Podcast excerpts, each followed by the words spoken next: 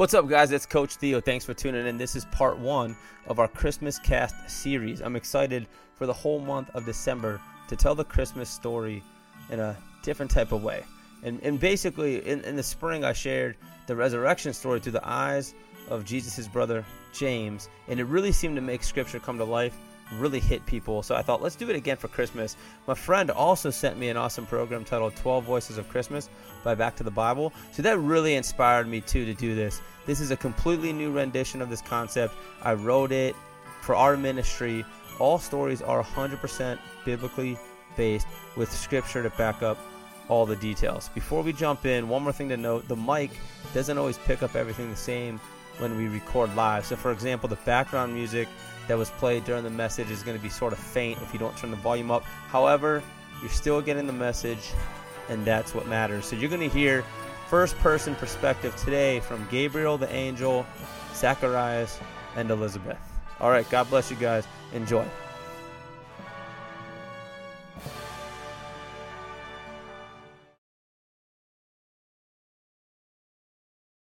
Good morning, ladies and gentlemen, and welcome to FMU Church.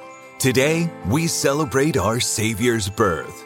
Many people were favored and chosen by God during this great time in history. From angels to older couples, to the wise men and shepherds, to the Virgin Mother of Jesus. Have you ever wondered what it would be like to hear their own personal accounts of the Christmas story?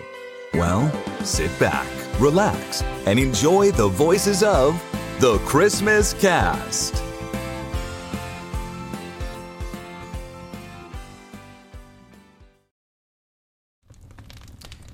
Have you ever seen an angel? Could you imagine one of God's top four suddenly showing up to you? What would your face look like? Let's hear from the angel of Annunciation who communicated God's most important announcement to humans and witnessed their reactions.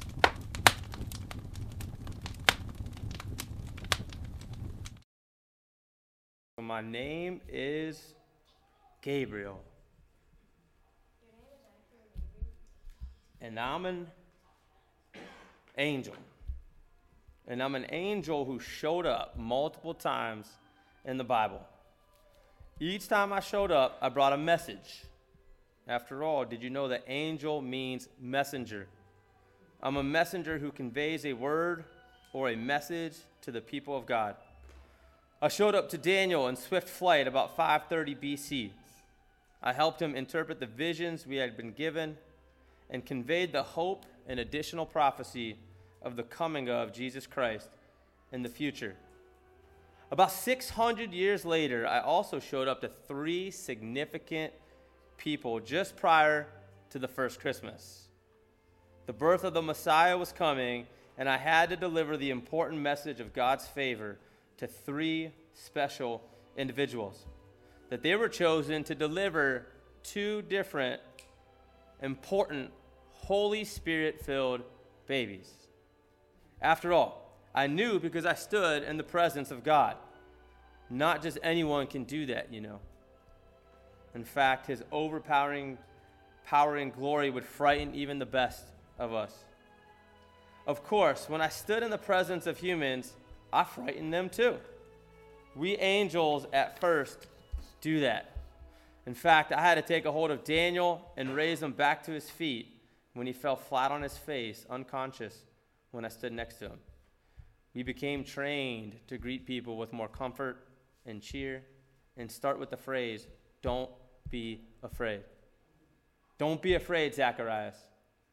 Don't be afraid, Mary. Don't be afraid, Joseph. Three members of the Christmas cast, meetings within just months of each other. I was sent to Zacharias first, not quite a year before that first Christmas. Both he and his wife Elizabeth were advanced in their years. I disclosed to Zach the role they would play in soon having a baby, but not just any baby. I scared Zach when I appeared to him in the temple. He was a priest, appointed by the high priest, taking his turn in the daily service to burn incense on the altar. The crowd of people outside prayed during the hour when the incense was burned. I alarmed him when I stood to the right of the altar where the incense was burned. Don't be afraid, Zacharias. God has heard your prayer, and your wife Elizabeth will bear a son. You are to name him John. I told him how happy he and many others will be, that their baby John will be great in the Lord's sight, that he will bring back many of the people to Israel back to the Lord, their God, that he was the forerunner to Jesus, going ahead of him, strong and mighty like the prophet Elijah. He will bring fathers and children together again. He will turn disobedient people back to the way of thinking of the righteous. He will get the Lord's people ready for him. Hmm. For some reason, Zacharias had a hard time believing this. So I made him mute. What? Disbelief in the holy place? Disbelief at the altar of incense? Disbelief in the very dwelling place of God? Don't worry, his inability to speak was just temporary. I told him, You will remain silent until the day my promise to you comes true.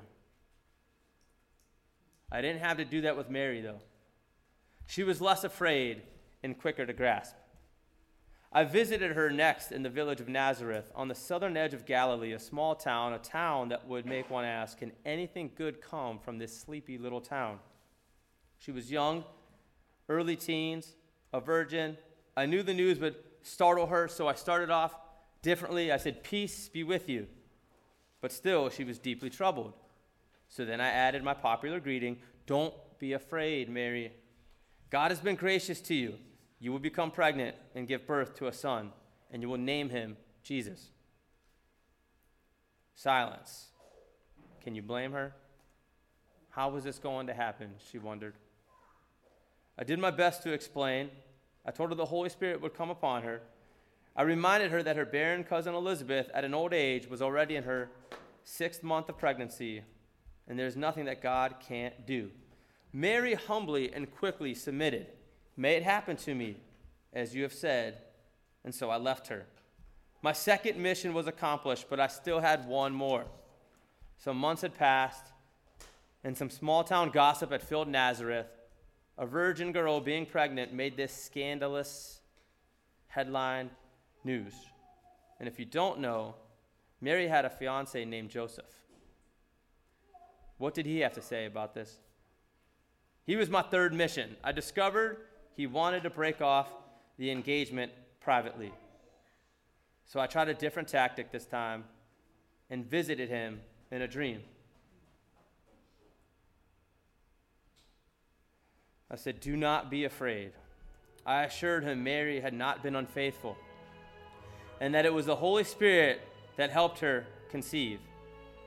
And I said, She will have a son, and you will name him Jesus because he will save people from their sins. Joseph was to play a special part in making come true what the prophet Isaiah said centuries before Behold, a virgin will become pregnant, have a son, and he will be called Emmanuel, which means God is with us. He woke up, married Mary, and did what I had said.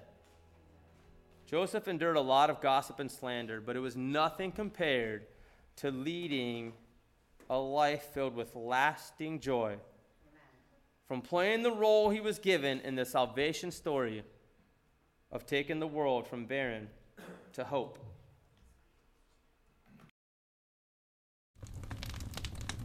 Imagine being old.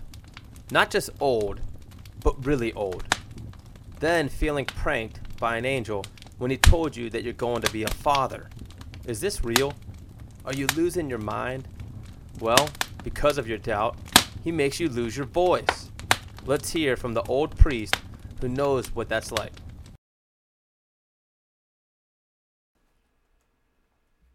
So, my name is Zacharias. No, I'm not the prophet from the Old Testament who prophesied in the days of Haggai and who wrote the book of Zacharias. Nor am I the wicked king, Zacharias, written about in the book of Second Kings. And no, I'm not the little guy who climbed the tree to see Jesus. That's Zacchaeus. There's a few of us Zachs, and to make matters more confusing, some alternate translations refer to us as Zechariah. But either work. I am a priest. I'm actually the first person mentioned in connection with the Christmas story. Do you know me? Probably not, because the Magi and shepherds took my spotlight in the nativity scene. what? I'm not jealous. Gabriel visited me, after all. Of course I was scared. Wouldn't you be? Angels aren't pleasantly white with ginormous wings. Often they look like big men. I was in the temple by myself. Who pops out at someone like that? I could have burned the whole temple down. I'll tell you one thing never talk back to an angel. He took my voice away. I was mute. My wife loved it but I couldn't tell her or anyone the good news I had just heard. Gabriel told me that my wife Elizabeth would become pregnant with a son, and we were to name him John. He would be a Nazarite. That's one who doesn't drink wine or eat grapes or cut their hair or touch anything dead. And then Gabriel disappeared. I left the temple. The crowd of worshipers were still outside waiting for me, but I couldn't say a word. I made signs and gestures to explain.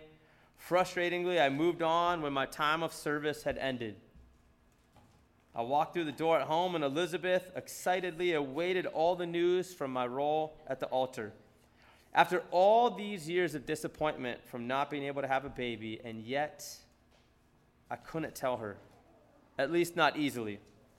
Finally, she figured it out. She conceived. We hid for a few Five long months, actually. She didn't go out in public. And five long months in the house while she's talking, I can't say a word. She thought I wasn't excited about being a dad. Oh, now all of a sudden she wants to hear my voice. In the sixth month, her cousin Mary visited our home with even more exciting stuff, and our baby leapt in the womb. I'll let my wife fill you in on those details shortly. I want to fast forward and let you hear in my words um, what happened eight days after our baby John was born. As part of tradition, he was circumcised, and now it was time to name him. Neighbors and relatives surrounded and wanted to call him Zacharias, but Liz said, No, it's John. And confused, they looked at me. So I took out my tablet not an iPad. And a, it's a piece of wood. And I wrote, His name is John. And all of a sudden, filled with the Holy Spirit, my voice came back, and I went from disbelief and silence to prophesying and singing praises. And you, child, will be called the prophet of the Most High.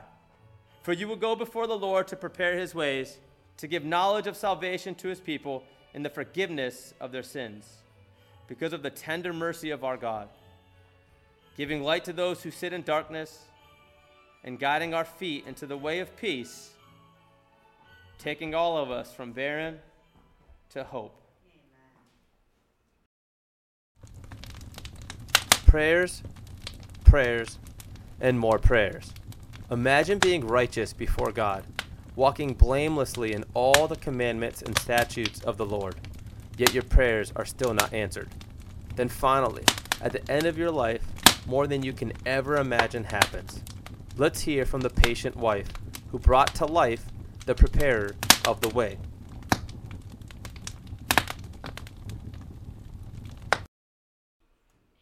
So, my name is Elizabeth. no, don't mind my deep voice. I'm old in age. Barren, lacking life devoid, unable to produce. In my case, it means you can't have kids. Think of Sarah and Abraham, Samson's mom, Mary. It's a description you do not want to have as a mother. I often thought of Hannah. Her rival Peninnah shamed her for years, and that's what I felt after decades of trying and praying. But God eventually heard her prayers and gave her Samuel, so why had God heard hers but not mine? My husband was a good man, a priest. It was a blessing of obedience to have children. That's what ached Zacharias. If a man in Israel had no children, how could he testify to the faithfulness of God to all generations? Didn't Jehovah promise our people that there would be no male or female barren among us? So if we are not blessed, then are we cursed? I wondered. Don't take me the wrong way. I'm human, and my demeanor swiftly changed when my husband was visited by someone who was not. The angel Gabriel appeared to him to give him a message after scaring him half to death. And our Lord's, our life's purpose drastically changed. Our son would come in the spirit and power of Elijah to turn the hearts of the fathers to the children, and the disobedient to the wisdom of just, and to make ready for the Lord a people prepared. All babies are special, but how special was ours? An advanced in their years couple who would have never known, now going down in history of Holy Scriptures. Yes, we still get overlooked. We're not typically talked about like those magi and shepherds. But that's okay because our purpose and our son John's was to point people to who? The Messiah. And that's why my bouncing baby is known as the forerunner. John. Of course, Zach couldn't tell me that. He couldn't speak.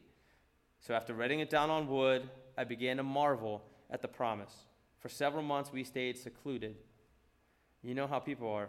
Zach couldn't talk. I was pregnant. Could you imagine what they were saying about a pregnant granny with a grumpy looking hubby? Oh, how often we would sit back after dinner and just laugh to ourselves after all those years. Who would have thought? Our joyful hope expounded when my cousin Mary visited. She was pressed to visit, doubtful how we would receive her. How happy I was that I could validate for her what the angel Gabriel had also told her. What a moment when she entered. My son, full of the Holy Spirit, kicked inside the womb. The realization hit. What good is it to bear a forerunner unless another bears the Savior?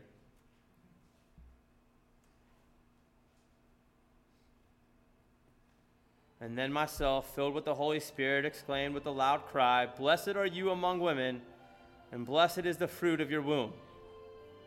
We embraced. Old Zach sat over there with his silent self, just clapping and smiling away. Mary stayed with us for about three months. I began going about in public again. I bore my son, and the celebratory moment came at his circumcision. Never did I love hearing my husband's voice so much. The whole crowd heard him. Blessed be the Lord God of Israel, for he has visited and redeemed his people, and has raised up a horn of salvation for us in the house of his servant David. It was now real. I delivered the preparer, and Mary would soon deliver the Redeemer from barren to hope, not just for me, but for all of humanity.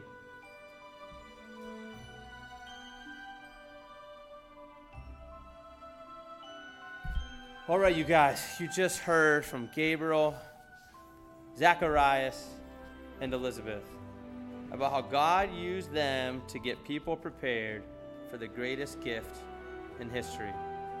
And the focus is hope. I know during the holiday season sometimes it's hard to find that when difficult things are going on. And the more I get to know people, the more I realize how much stuff is going on in people's lives. I'm talking hurt, I'm talking loss, tragedy, pain. And it's not easy to rest in the hope that Jesus brings us. But my hope is that over the next few weeks while we're here, we can pause and celebrate and find that encouragement, that encouraging atmosphere to really focus on how amazing it is that Jesus came on this earth to save us. And the hope that He does provide and the opportunities when we need it most. He's always there. He's always on time. And I came across a story a few weeks ago about a lady named Stella Thornhope. Kind of crazy. Her last name is Thornhope. And she was older in her years, and she was married to her husband for decades, but he passed away right before the holiday season. And she lost hope, and she lost the desire to live, and she lost the desire to decorate and to celebrate. And then one day, in perfect timing, the mailman showed up with a gift. And he walked in and he said, You need to open this right now. Something was moving in that box. And so she opened up the box and a puppy jumped out. And she was like, Who did this? And he said, It's all in this letter. Just read the letter. He's potty trained, he's house trained, he's all ready for you. And he was about to leave, but she insisted, Would you please just tell me who did this? And he said, Ma'am, it was your husband. Before he died, he made arrangements to get this puppy for you because he knew that you would be struggling right now. So he wrote a letter, he explained everything. Just read it. So the mailman left, and Stella read the letter, and her husband was just encouraging her. He said, I love you, and I can't wait till you're in heaven with me. But right now, while you're on this earth, don't lose hope. Keep finding the joy. And she was looking out the window, and as she finished the letter, the song Joy to the World came on the radio. And she just laughed to herself. How not only did the mailman show up right on time, not only did her husband show up with this gift right up on time, but it was God who showed up right on time when she needed him most. And so she looked at the puppy she's like, let's go get some decorations. We're a few days away from Christmas, but it's still, she came up from the basement, decorated, praised the Lord, and found hope again. So let's celebrate with a song, Joy to the World. Then let's give you an opportunity. If you need prayer for some hope this holiday season, we want to make sure you ask for it. So let's sing. Come to our feet and then we'll pray.